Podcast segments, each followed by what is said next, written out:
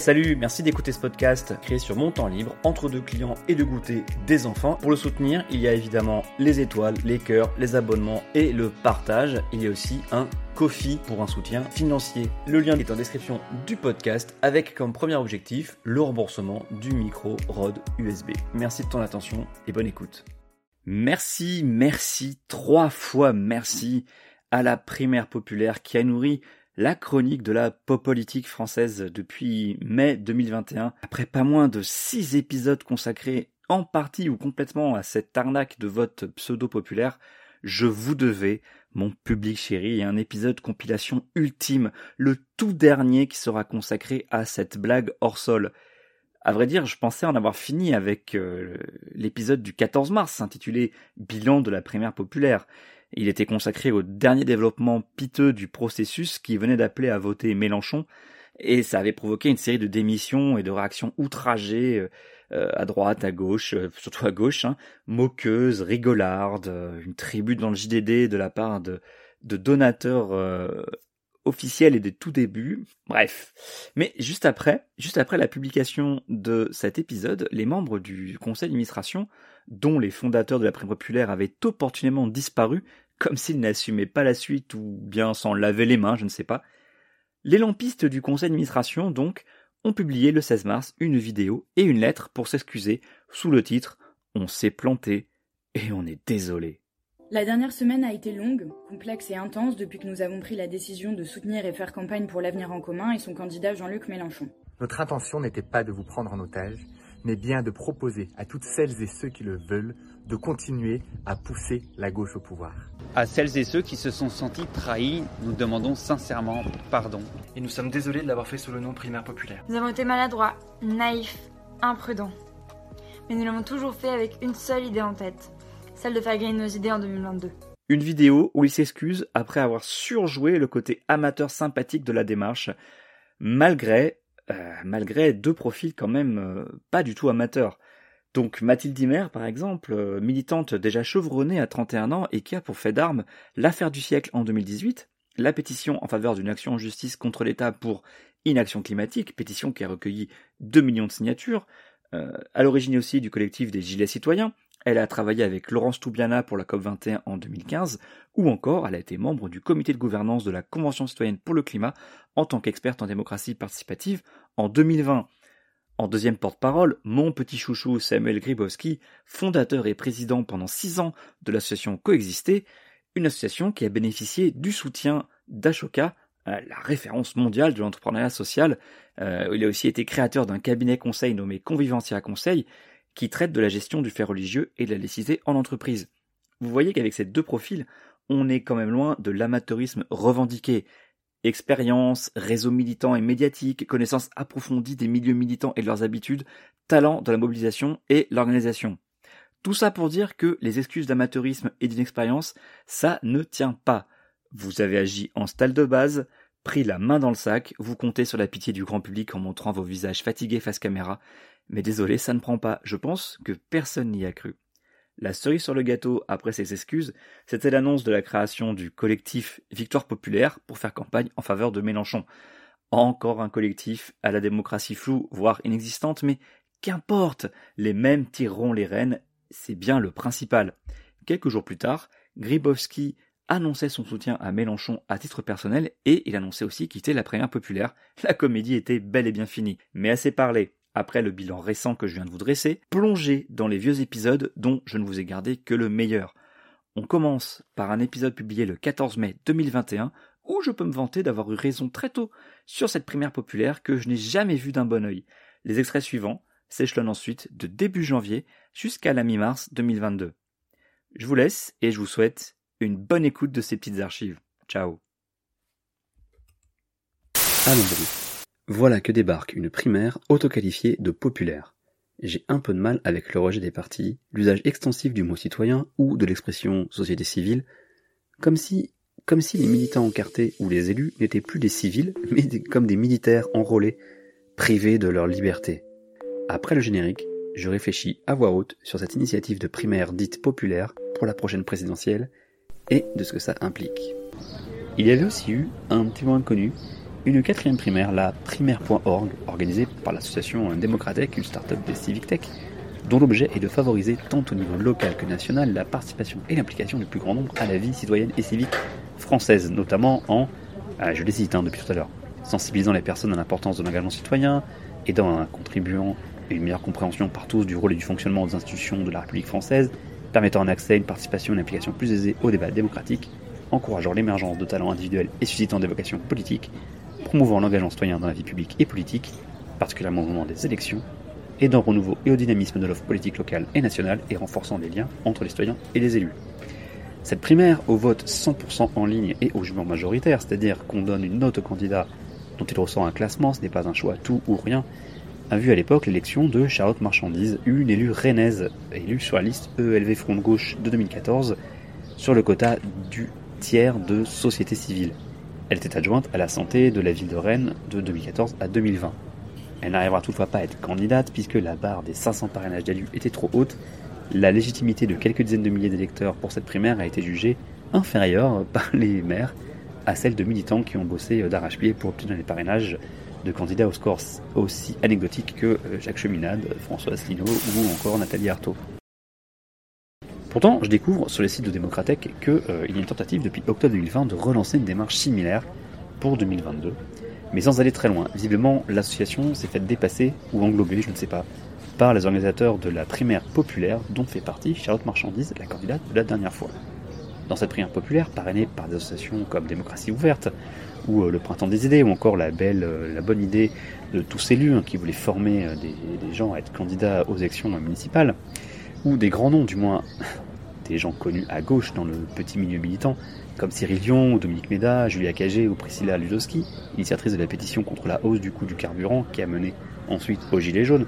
Donc cette prière populaire veut faire émerger une candidature du, je cite, bloc des justices. Et ce bloc des justices donc transcende le clivage gauche-droite et propose une société radicalement juste et égalitaire entre les humains et vis-à-vis du vivant qui l'entoure et dont il fait partie. Et qui compose ce bloc des justices? Eh bien, tous les électeurs des partis que sont, alors il y en a beaucoup, hein, Cap Écologie, Europe Écologie Les Verts, Ensemble, Gauche démocratique et sociale, Génération, Gauche républicaine socialiste, La France insoumise, Nouveau démocrate, Nouvelle Donne, Parti communiste français, PEPS, Place publique et Parti socialiste. C'est un mélange des gros et des tout petits. Hein. Euh, même certains d'entre eux, euh, je continue la citation, peuvent se laisser convaincre par un récit réactionnaire ou néolibéral en fonction des échéances électorales ou de l'actualité. J'aime beaucoup la fin de l'explication de ce bloc des justices le bloc des justices rejoint également une partie des abstentionnistes, mais pas tous, des déçus des partis traditionnels. Le bloc des justices peut enfin rassembler des personnes ayant un vote RN purement contestataire, souvent fait de désespoir et en aucun cas identitaire. Alors il y a le bon vote RN hein, et le mauvais vote RN, tu vois. Bon, tout ça fait potentiellement du monde quand même pour rejoindre ce bloc des justices. Ça tombe bien parce qu'il y a besoin de monde. Je précise que je n'ai rien contre les gens qui organisent cette, euh, ou qui tentent d'organiser cette primaire dite populaire. Ces personnes y mettent du temps, de l'énergie, probablement un peu d'argent, et elles engagent même leur réputation. Mais à ce sujet, bon, une telle expérience peut toujours servir sur son CV, ou dans le milieu des civic tech d'ailleurs, ou l'associatif en général, ou peut-être pour vendre un futur film. Cette primaire est surtout l'occasion de m'exprimer sur deux choses. Premièrement, j'ai l'impression que le principe de réalité est un peu oublié. Oui, on a le droit de rêver, on a le droit de tenter de faire bouger les lignes, après tout, plein de choses impossibles ont lieu parce que des gens se sont bougés, Hein, la citation, ils ne savaient pas que c'était impossible, alors ils l'ont fait. Mais pour 2022, penser qu'une candidature sortie de nulle part et aussi tard peut renverser la table, je ne pense pas. Tenter l'union de la gauche alors qu'on sait pertinemment que Mélenchon souhaite aller jusqu'au bout et que l'union se fasse uniquement derrière lui, ça me paraît réaliste. C'est pas qu'une question d'ego d'ailleurs. Les électorats eux-mêmes ne sont pas forcément compatibles. On peut le regretter, on peut le critiquer, on peut chercher à le dépasser, mais voilà, le chemin dans lequel s'est engagé Mélenchon depuis 2017 ses hésitations à voter contre Le Pen, son côté mauvais perdant à 600 000 voix près, ses hurlements sur un policier sous prétexte qu'il incarne la République. La République, c'est moi Ses propos sur les vaccins russes ou cubains qui seraient meilleurs que ceux actuellement injectés en France, tout ça le rend moins attirant pour la gauche social-démocrate. Ce n'est pas pour rien que son plus gros score en 2017 a été obtenu en gommant les références à l'extrême gauche et au communisme, à grand confort de drapeaux tricolores et de Marseillaise, aux grandes dames d'ailleurs des euh, tradis du PCF. Les sondages valent ce qu'ils valent, c'est vrai, mais l'électorat de gauche semble coupé entre lui et une autre moitié écolo-social-démocrate qui serait incarnée quant à elle par Anne Hidalgo ou Yannick Jadot. Je ne sais pas si le clivage entre les gauches se situe où le pense Manuel Valls, mais il y a un sacré travail de long terme à mener pour accommoder toute la gauche sur beaucoup de sujets. Sur les grands principes, ça devrait aller. Mais c'est toujours dans les détails que ça peut coincer, ou sur les sujets jugés secondaires mais lourdement chargés au niveau symbolique. Quelqu'un a parlé de laïcité? Même s'il s'agit là plus du rapport général au religieux que la laïcité stricte, mais passons et vous avez compris le principe. Enfin, c'est illusoire de penser que des partis vont se rallier à une initiative spontanée telle que celle-ci, aussi sympathique soit-elle et garante de la vraie gauche. Car quelle est sa légitimité? En dehors des 35 personnes de l'équipe opérationnelle, parrain, marraine et bureaux associatifs Aucune Où il faudrait des centaines de milliers de signataires, voire des millions pour contraindre les partis. Nous sommes actuellement à 20 000, ce qui est déjà pas mal. Et encore, regardez, le PCF, le petit PCF, a envoyé son candidat juste pour embêter Mélenchon. Fabien Roussel ira-t-il jusqu'au bout d'ailleurs? Suspense. Les dix propositions amenées par cette primaire appelée rupture peuvent faire consensus, mais ne sauraient dépasser le stade d'inspiration pour un parti au même titre que des propositions de think tank ou d'autres ONG. Et ça ne convaincra personne, pas plus que les coups de pression ridicules de la primaire populaire avec leur happening devant les sièges de campagne euh, qui n'ont pas vraiment convaincu les candidats. Enfin si, ça finit bizarrement par convaincre Anne Hidalgo qui, du jour au lendemain, a décidé de s'inscrire plus ou moins dans cette primaire. Une espèce de, de move du désespoir. Bref, on continue dans le délire politique avec cette grève de la faim qui ne mènera nulle part et ne fera que générer de la frustration chez des militants sans doute convaincus du bien fondé du mot d'ordre d'union de la gauche. Sinon, je viens de le dire, il y a aussi la primaire populaire qui est dans sa dernière ligne droite actuellement forte de ses 300 000 signataires consolidés par l'apport des soutiens d'Hidalgo et de Taubira en décembre et en janvier, la primaire populaire est passée à sa dernière étape. Convertir les signatures de soutien en inscription pour le vote. Oui, car ce n'est pas la même chose. Vous pouvez signer pour soutenir la primaire populaire, ça ne veut pas dire que vous êtes inscrit pour le vote. Je ne sais pas si c'est à cause du RGPD ou si c'est une volonté politique ou un problème technique, mais en tout cas, il faut re remplir à nouveau un formulaire. Il faut s'inscrire une deuxième fois. J'ai moi-même reçu plusieurs appels avec la démarche à suivre, qui d'ailleurs n'est pas si simple. Alors donc, euh, combien vont devenir les 300 000 signataires? Je pense qu'on sera loin du, 100%, mais je peux évidemment me tromper. Hein. Euh, mais il y a le système de vote qui peut en perdre quelques-uns. L'absence de Mélenchon dans les candidats proposés, qui aurait drainé du monde. Et même finalement, contrairement à ce que j'ai dit il y a quelques minutes à peine, euh, l'absence d'Hidalgo qui a annoncé, là, le 7 janvier, j'ai vu ça juste avant d'enregistrer, à midi dans Libération, qu'elle ne passera pas par la primaire. Non, voilà. Finalement, euh, après avoir foutu le bordel et avoir fait qu'on ne parlait plus que de ça à gauche au lieu de parler du fond, eh ben elle décide de ne plus y aller et de se présenter malgré tout sans passer par cette primaire populaire sur laquelle de toute façon le PS n'avait pas la main et je pense que c'est ça aussi qui l'embête au fond.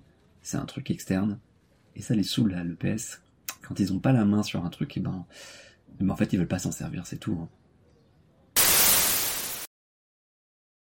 Ça va pas quoi. Non, ça va pas. Tout se pataquès autour de la primaire populaire. J'y vais, j'y vais pas. Et toi, t'y vas? Moi oui, moi non plus. Tout ça, ça me rappelle les trois semaines ridicules d'échanges de SMS entre Hamon Jadot d'un côté et Mélenchon de l'autre, début 2017. En 2022, on se retrouve quasiment dans la même situation de panique à moins de 100 jours du premier tour de l'élection principale de la vie politique française. Oui, parce que c'est quand même la présidentielle, quoi, c'est pas rien. Et c'est parti dans le Nawak, en décembre en fait, hein, vraiment, quand Ali Hidalgo décide soudainement de participer à cette arnaque de primaire populaire. Avec, en fond, la candidature de Christiane Taubira, même si euh, elle se déclare pas tout à fait, elle laisse planer un doute hein, et pose un slam hyper gênant le 31 décembre sur Twitter. Vous qui croyez tenir nos vies, qui vous jouez de nos ennuis, vous qui n'êtes que diversion dans ce monde en ébullition. Tout ça est du gâchis, d'autant qu'on pouvait s'y prendre plus tôt. Yannick Jadot avait par exemple organisé une rencontre en avril 2021. Mais même là, c'était trop tard en fait. En vrai, c'est dès 2017 qu'il fallait travailler à l'Union. Finalement, la création de Dès demain, sans demain, vous savez, dont j'ai parlé plus tôt, était peut-être pas une si mauvaise idée, si elle avait été suivie, mais euh, Avec euh, Aubry et Taubira, deux habitués des coups politiques sans lendemain, c'était hélas euh, prévisible.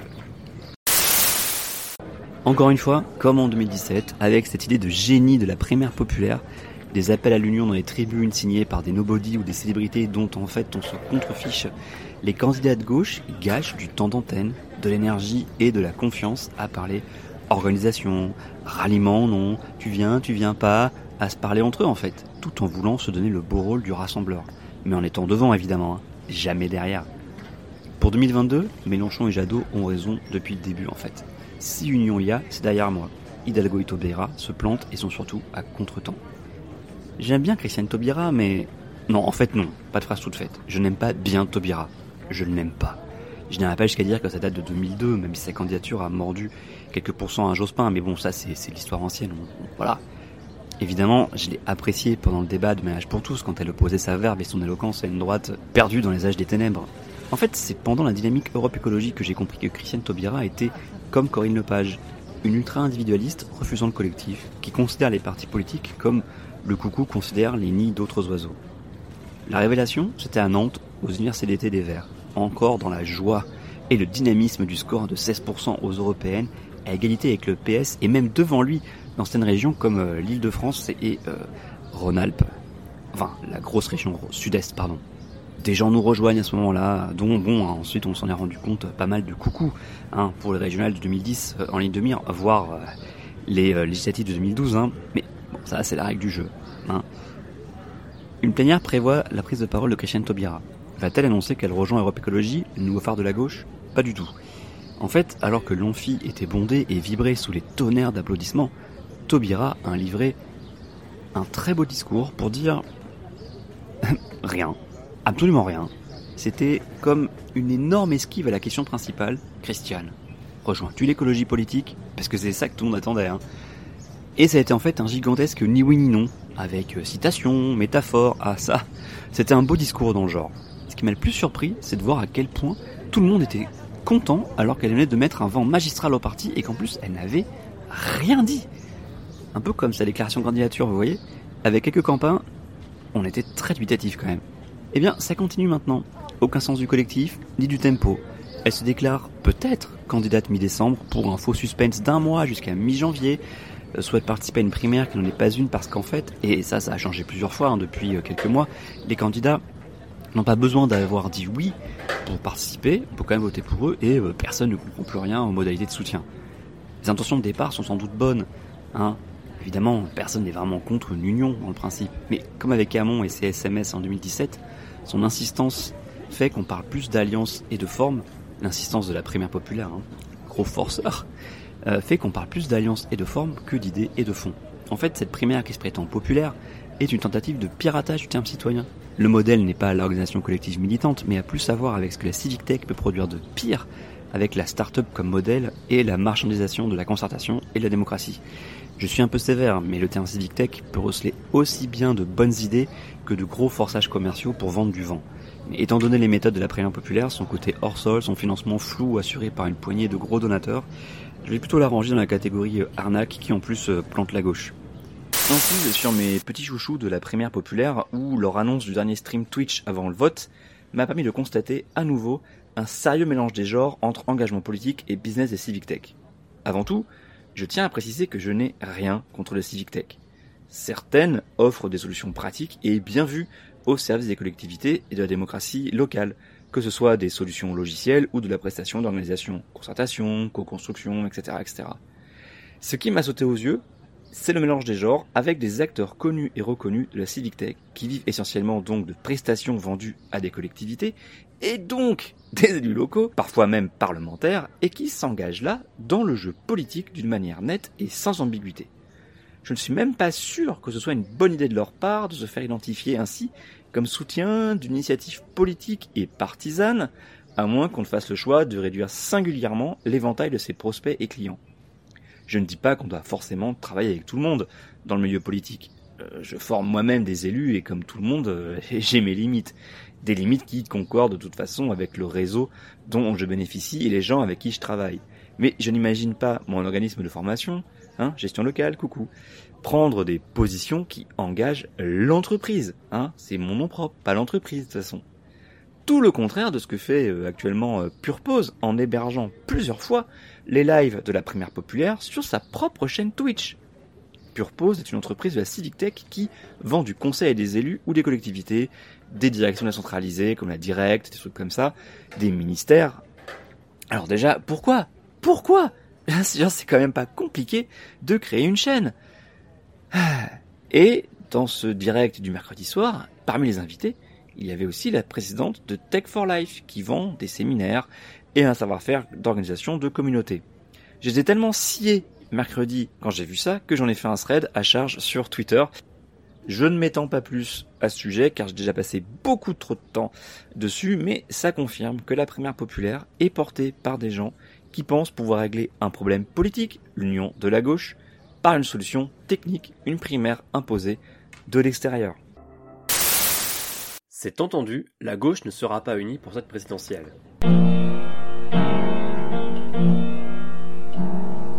Une surprise n'est jamais à exclure, bien sûr, hein, comme une défection de Christiane Taubira, par exemple, pour cause de lâchage du PRG ou d'impossibilité de réunir les 500 parrainages nécessaires à sa candidature. Oui, le PRG a annoncé se mettre en retrait de la candidature de Taubira, rendant leur liberté à tous les élus locaux pour leur parrainage. La date du 4 mars approche et à l'heure où j'enregistre ces mots, le Conseil constitutionnel n'a enregistré que 73, oui, 73 parrainages au 15 février. Le PRG a donc décidé d'arrêter les frais. Je pense qu'ils se sont rendus compte que soutenir Taubira était un mauvais calcul euh, pour les élections législatives de juin prochain, en plus euh, de foutre la merde chez eux. Encore une énorme réussite de la primaire populaire, hein. bravo, je crois que on peut applaudir hein, cette primaire qui transforme tout ce qu'elle touche en plomb. Je frémis d'avance pour le prochain sujet auquel cette organisation va s'attaquer. N'empêche, rompre en pleine Saint-Valentin de la part du parti radical de gauche, quel manque de classe quand même. Quelle classe Absolument. Cette candidature de Taubira et le marasme dans lequel elle plonge le PRG n'est que le dernier symptôme de l'impossible union à gauche, regrettée par de nombreux sympathisants et électeurs. Euh, pour les militants, c'est plus compliqué. L'union, d'accord, mais avec leur parti en première position. Sinon, euh, ça ne va pas. Souvent, on peut lire ou entendre que ce refus de l'union, c'est juste une question d'ego, qu'ils veulent tous leur tête sur l'affiche, que c'est une guerre des chefs. Oui, l'ego joue un rôle, c'est certain. Mais ce n'est pas ça, pas seulement, sinon, ça se réglerait par des putsch militants qui, une fois débarrassés de leurs dirigeants égocentriques et égoïstes, se retrouveraient lors de grandes embrassades. L'union générale serait votée dans une immense assemblée générale, par acclamation, tout ce que la gauche compte de femmes et d'hommes pleurerait de joie. Un nouveau jour se lèverait. Oui mais non. Le mal est plus profond au sein de la gauche. Il fracture même parfois en interne des partis et des mouvements politiques. La primaire populaire avait plutôt bien réussi sa mobilisation initiale. Les organisateurs avaient réussi à convaincre quelques personnalités de la soutenir, voire de se présenter au suffrage des inscrits, allant même jusqu'à déterrer Christiane Taubira. Un très mauvais choix, elle n'était pas prête, et ce n'est pas le soutien en dernière minute, puis du bout des lèvres du Parti radical de gauche qu'elle ait changé quoi que ce soit. C'était trop peu, c'était trop tard. Sans même parler des sondages qui ne montraient en fait aucune attente de la part de qui que ce soit, la campagne ne prenait pas conséquence de l'improvisation totale. Pas de moyens, pas d'équipe, donc pas de campagne. Il faut croire que l'aura du mariage pour tous ne suffisait pas.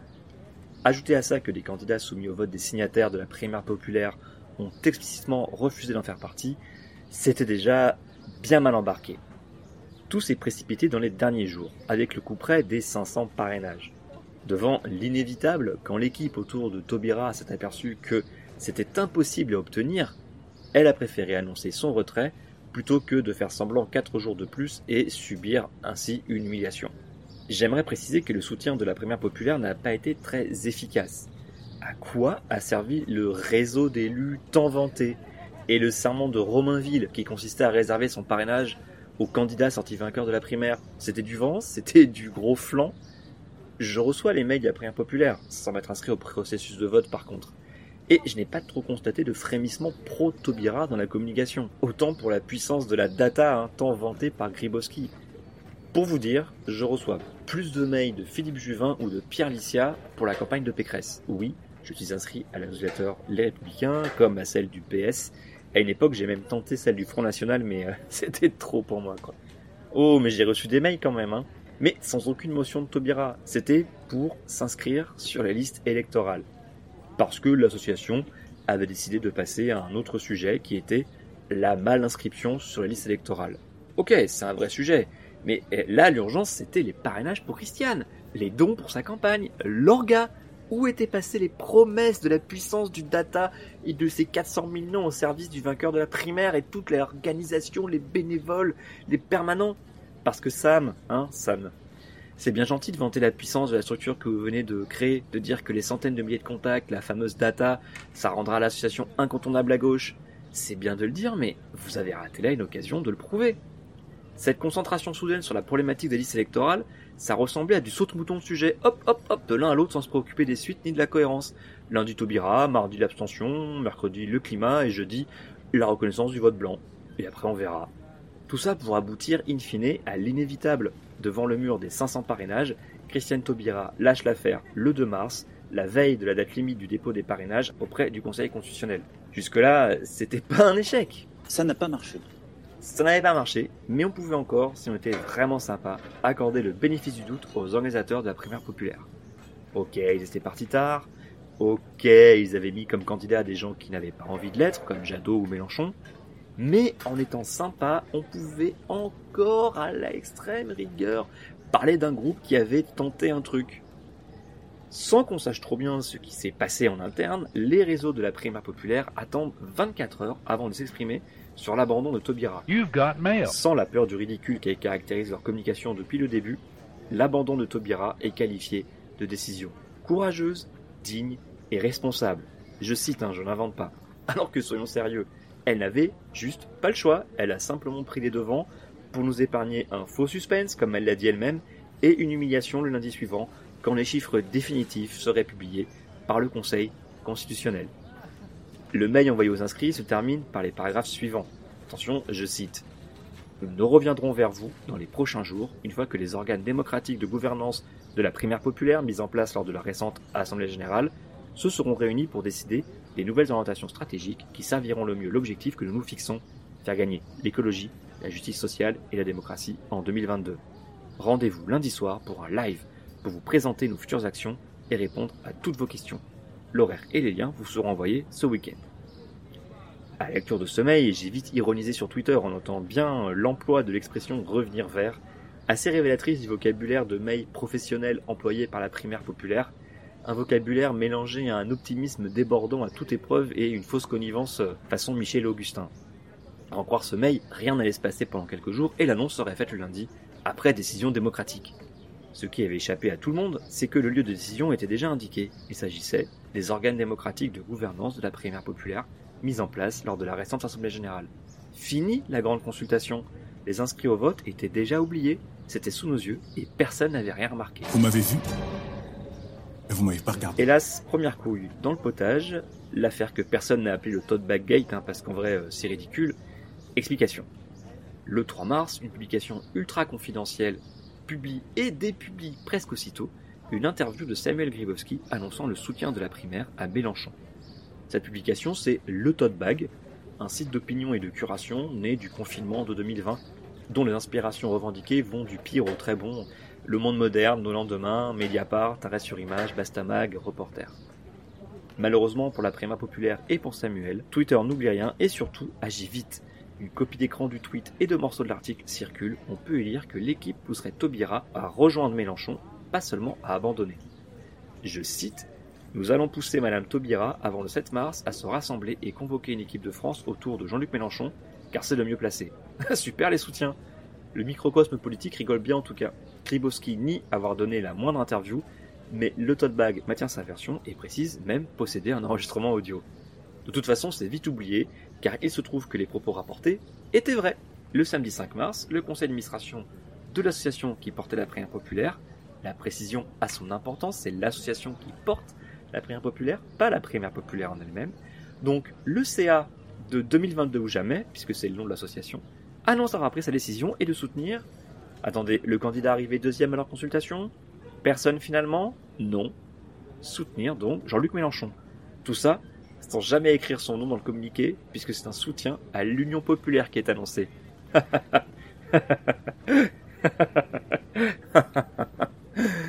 voyons. Qui est ce CA au fait? Le mieux c'est lire le communiqué lui-même. Hein. Je cite. Après un vote du conseil d'administration qui rassemble des bénévoles, groupes locaux, des membres de l'équipe permanente et du bureau, alors donc ça mélange des bénévoles, pas tous évidemment, puis les salariés aussi, et puis le bureau élu, bon. Euh, donc, euh, après un vote du CA, la prière populaire choisit aujourd'hui de soutenir et de faire campagne pour l'Union populaire, meilleur véhicule politique pour faire gagner nos idées à la présidentielle. Le vote, réalisé au juin majoritaire, a placé la motion de soutien à l'Union populaire en tête avec plus de 50% de mentions. Très bien. Fin de citation. On a donc un vote en comité restreint, bravo l'expérience démocratique inédite, qui confirme en avance ce qu'une interview publiée par accident, mais qui a été démentie, annonçait deux jours auparavant. Un bien beau retour du centralisme démocratique cher aux camarades du PCF de la belle époque. Le communiqué met en exergue deux citations de membres du bureau de l'association, dont une certaine Céleste Lacombe, qui nous rappelle que, comme Caroline Deha cette semaine, Alma Dufour du mouvement climat, Claire Lejeune, Thomas Porte, Ali Rabet, nous venons élargir les rangs de l'Union populaire pour que cette union préfigure véritablement un rassemblement complet. Waouh, que de soutien de poids La gauche qui parle à tout le monde là, tant mieux pour Mélenchon que Thomas Porte et Alma Dufour le rejoignent, mais bon, on ne sait pas qui c'est en vrai. Notons que parmi les noms cités, j'en compte au moins trois qui ont quitté d'une manière ou d'une autre, à un moment ou un autre, le pôle écologiste auquel ils appartenaient. Et je suis pas rancunier, mais j'ai bonne mémoire comme on dit. Yannick Jadot parle à raison de gag et les laisse alors magouille. Et je partage pleinement cette conclusion qu'il livre en direct à BFM TV alors que la journaliste lui apprend la décision qui vient d'être publiée. Écoutez, la primaire populaire, ça devient un gag quand même. Hein. Reconnaissons que euh, dans, euh, dans tout ce moment où ils ont alimenté le débat. Euh, on n'a jamais bien compris ce qu'ils souhaitaient, ce qu'ils recherchaient. Euh, écoutez, je les laisse à leur, à leur truc interne qui, franchement, depuis longtemps, ne regarde plus ni la campagne électorale, ni les Françaises et les Français. Pour continuer dans le gag, des répliques du communiqué vont arriver et continuent à miner une crédibilité déjà bien entamée. Ce n'est pas moins que Mathilde Himer qui annonce le lundi 7 mars démissionner de la prière populaire. Elle est militante écolo et co-porte-parole de cette primaire aux côtés de Gribowski. C'est pas n'importe qui donc dans le dispositif. Je cite un de ses tweets. Le processus ayant mené à cette position ne me semble pas en cohérence avec ce que nous avons construit ces derniers mois et encore moins incarné une manière différente de faire de la politique. Ah bah je te le fais pas dire Mathilde, hein, je, je te le fais pas dire. Il faut préciser qu'elle n'annonce pas refuser de voter Mélenchon, mais qu'elle conteste la méthode. Son vote reste pour l'instant secret comme c'est son droit le plus strict. Le lendemain de cette démission fracassante mais très polie, une tribune est publiée dans le journal du dimanche, mardi 8 mars. Cette tribune est signée par 29 soutiens de la première heure, dont des poids lourds dans leur milieu respectif, comme Claude Alfandéry, ancien résistant, figure de l'économie sociale et solidaire, malgré ses 99 ans. Alors oui, il est impressionnant, hein, j'ai eu la chance de le croiser en réunion, et la vieillesse n'est pas toujours un naufrage. Guillaume Duval, d'Alternative économique, Cyril Dion, Charlotte Marchandise, qui avait gagné la primaire équivalente en 2017, Dominique Méda, la sociologue, Marie-Monique Robin, la documentariste. Et le moins que je peux vous dire, c'est qu'en lisant la tribune, on voit qu'ils ne sont pas contents, pas contents du tout. Pourtant, la moitié du texte est consacrée à rappeler combien l'initiative était bonne. Perso, je pense que c'était pourri dès le départ, mais ça c'est mon opinion bien sûr. Après ce rappel du rêve de la prière populaire, patatras, c'est le moment des reproches. Je vous cite les meilleurs passages, les plus cinglants. Force est de constater que, tant sur les objectifs de départ que sur le fonctionnement interne, les évolutions récentes de la primaire populaire l'ont, selon nous, éloigné fortement des buts originels de cette belle initiative. Par le vote d'une instance de 30 personnes, le conseil d'administration, la primaire populaire a choisi le 5 mars dernier de ne plus privilégier la recherche d'un rassemblement des forces progressistes, mais de soutenir l'Union populaire dans une logique de vote utile. Nous ne pouvons cautionner ces changements tant ils sont loin de ce que nous attendions d'un renouvellement des pratiques politiques et démocratiques et nous souhaitons donc désolidariser de la nouvelle séquence. La tribune se conclut avec carrément des exigences. Premièrement, revenir sur la décision adoptée lors de la réunion du samedi 5 mars. Ça ne sera jamais possible, évidemment. Deuxièmement, revoir les règles de gouvernance de l'association pour pouvoir continuer le processus. Spoiler, ça ne se fera jamais non plus. Et sinon, à quoi bon? Samuel Gribowski et d'autres pourront toujours créer une autre association. Loi 1901 à côté et récupérer le capital de leurs actions passées, leur réseau, et continuer à ignorer le collectif au profit de leurs aventures personnelles. Vous pensez que je suis dans le procès d'intention? C'est hélas souvent ce qui se passe avec l'initiative soi-disant citoyenne hors parti, mais je ne demande qu'à avoir tort. Hasard ou coïncidence, la primaire populaire s'est faite très discrète depuis ces histoires. Je n'ai pas reçu de mail de leur part depuis le 7 mars, leur Instagram est muet depuis l'annonce de leur mobilisation du 8 mars, Twitter ne dit rien depuis le 9 mars, même pas un mot sur les marches Look Up pour le climat ou le débat du siècle sur Twitch. Alors que je regarde ma boîte mail et les dates des mails récents, c'est 11 février, 16 février, 19 février, 22 février, 26 février, 28 février, 3 mars, 5 mars et 7 mars. Eh ben, on se fait tout petit, on prépare un gros événement, on refuse d'évoquer les organisations concurrentes dans sa propre communication, hein, on parlera pas de, de climat euh, pour la marche. Pour conclure, parce qu'il faut bien conclure, je vous cite la fin du communiqué. Oui, le communiqué qui annonce le soutien à l'Union populaire. La primaire populaire sera mobilisée en première ligne dans l'entre-deux tours pour construire une large coalition de la gauche et des écologistes autour d'un accord de gouvernement et d'un contrat de législature représentative du rassemblement et de la diversité. Elle restera le tiers de confiance capable de réunir la gauche et les écologistes. Pardon? Le tiers de confiance? Mais au nom de qui? Autour de quoi? Avec quelle légitimité? On ne sait pas qui sont les 400 000 personnes qui ont voté, ni si vous leur demanderez leur avis sur un autre sujet. La légitimité de 2022 ou jamais est exactement la même que chaque électeur de gauche qui souhaiterait se faire entendre, mais elle n'est pas supérieure aux différents partis qui constituent la mosaïque, hélas très éclatée, de la gauche française d'aujourd'hui. Différents partis qui, malgré tous leurs défauts, possèdent une base militante, disposent d'instances de décision qui sont contraintes de respecter un minimum de procédures et ont une obligation d'assumer une certaine cohérence dans leur discours tout le contraire d'une association qui peut changer ses fonctionnements et ses objectifs plusieurs fois en six mois jusqu'à fouler au pied ses principes fondateurs. Quant à moi, je vous souhaite une bonne semaine. Ah. Quels sont les trois ingrédients qui comptent pour que on puisse avoir euh, euh, des candidats et des candidates qui disent oui je viens? Le premier ingrédient c'est le nombre. Le chiffre est clair depuis le début. Il faut devenir la force politique la plus importante du bloc de justice, c'est-à-dire être plus fort que la France insoumise, parce qu'aujourd'hui on a déjà dépassé Europe Écologie Les Verts et donc dépassé les 258 000 signatures qui sont le nombre de signataires aujourd'hui de la France insoumise. Ça, c'est la première chose. Si on les dépasse, d'abord, il y a un symbole, bien sûr, qui de devenir la force motrice de l'espace, mais il y a aussi une réalité, c'est qu'aujourd'hui, mobiliser, c'est pas comme les anciens partis avec une carte de membre, des sections locales, une fédération. C'est de la data, parce que c'est des gens qu'on peut contacter et qu'on peut relancer pour faire participer à une campagne. Or, si on devient la première data politique du bloc de justice, on devient la force motrice dont tout le monde veut forcément l'espace de rassemblement, sachant qu'on a une data qui est particulièrement précieuse parce que vous êtes 5% des signataires à vous inscrire pour devenir bénévole. C'est énorme. C'est énorme. Dans un mouvement euh, politique classique, on estime qu'à partir de 1% de euh, transformation, on est déjà dans un succès. Donc 5% c'est vraiment très élevé. La deuxième chose qui fait peser, c'est ce qu'on appelle le serment de Romainville. Ça s'est passé il y a deux semaines. C'est un pacte pris des élus de toute la France qui dit nous nous engageons à ne pas accorder notre parrainage à la présidentielle. Nous, notre but avec le pôle politique, c'est d'essayer d'empêcher que les membres du bloc des justices, donc Anne Hidalgo, Jean-Luc Mélenchon, Fabien Roussel, Arnaud Montebourg et euh, Yannick Jadot, puissent avoir les 500 signatures avec ce serment de Romainville qui bloque les parrainages. Le troisième levier, c'est leur image dans les sondages. Si on les critique de plus en plus sur les réseaux sociaux, dans les médias, on peut faire baisser leur code de popularité et c'est le plus redoutable pour eux. Car pour aller à la présidentielle, ils ont besoin de un prêt. Et ce prêt ne sera donné par les banques que s'ils sont sondés trois fois de suite dans trois sondages nationaux au-dessus de 7 que à 5 et donc on se donne trois points de sécurité du côté de la banque. Aujourd'hui,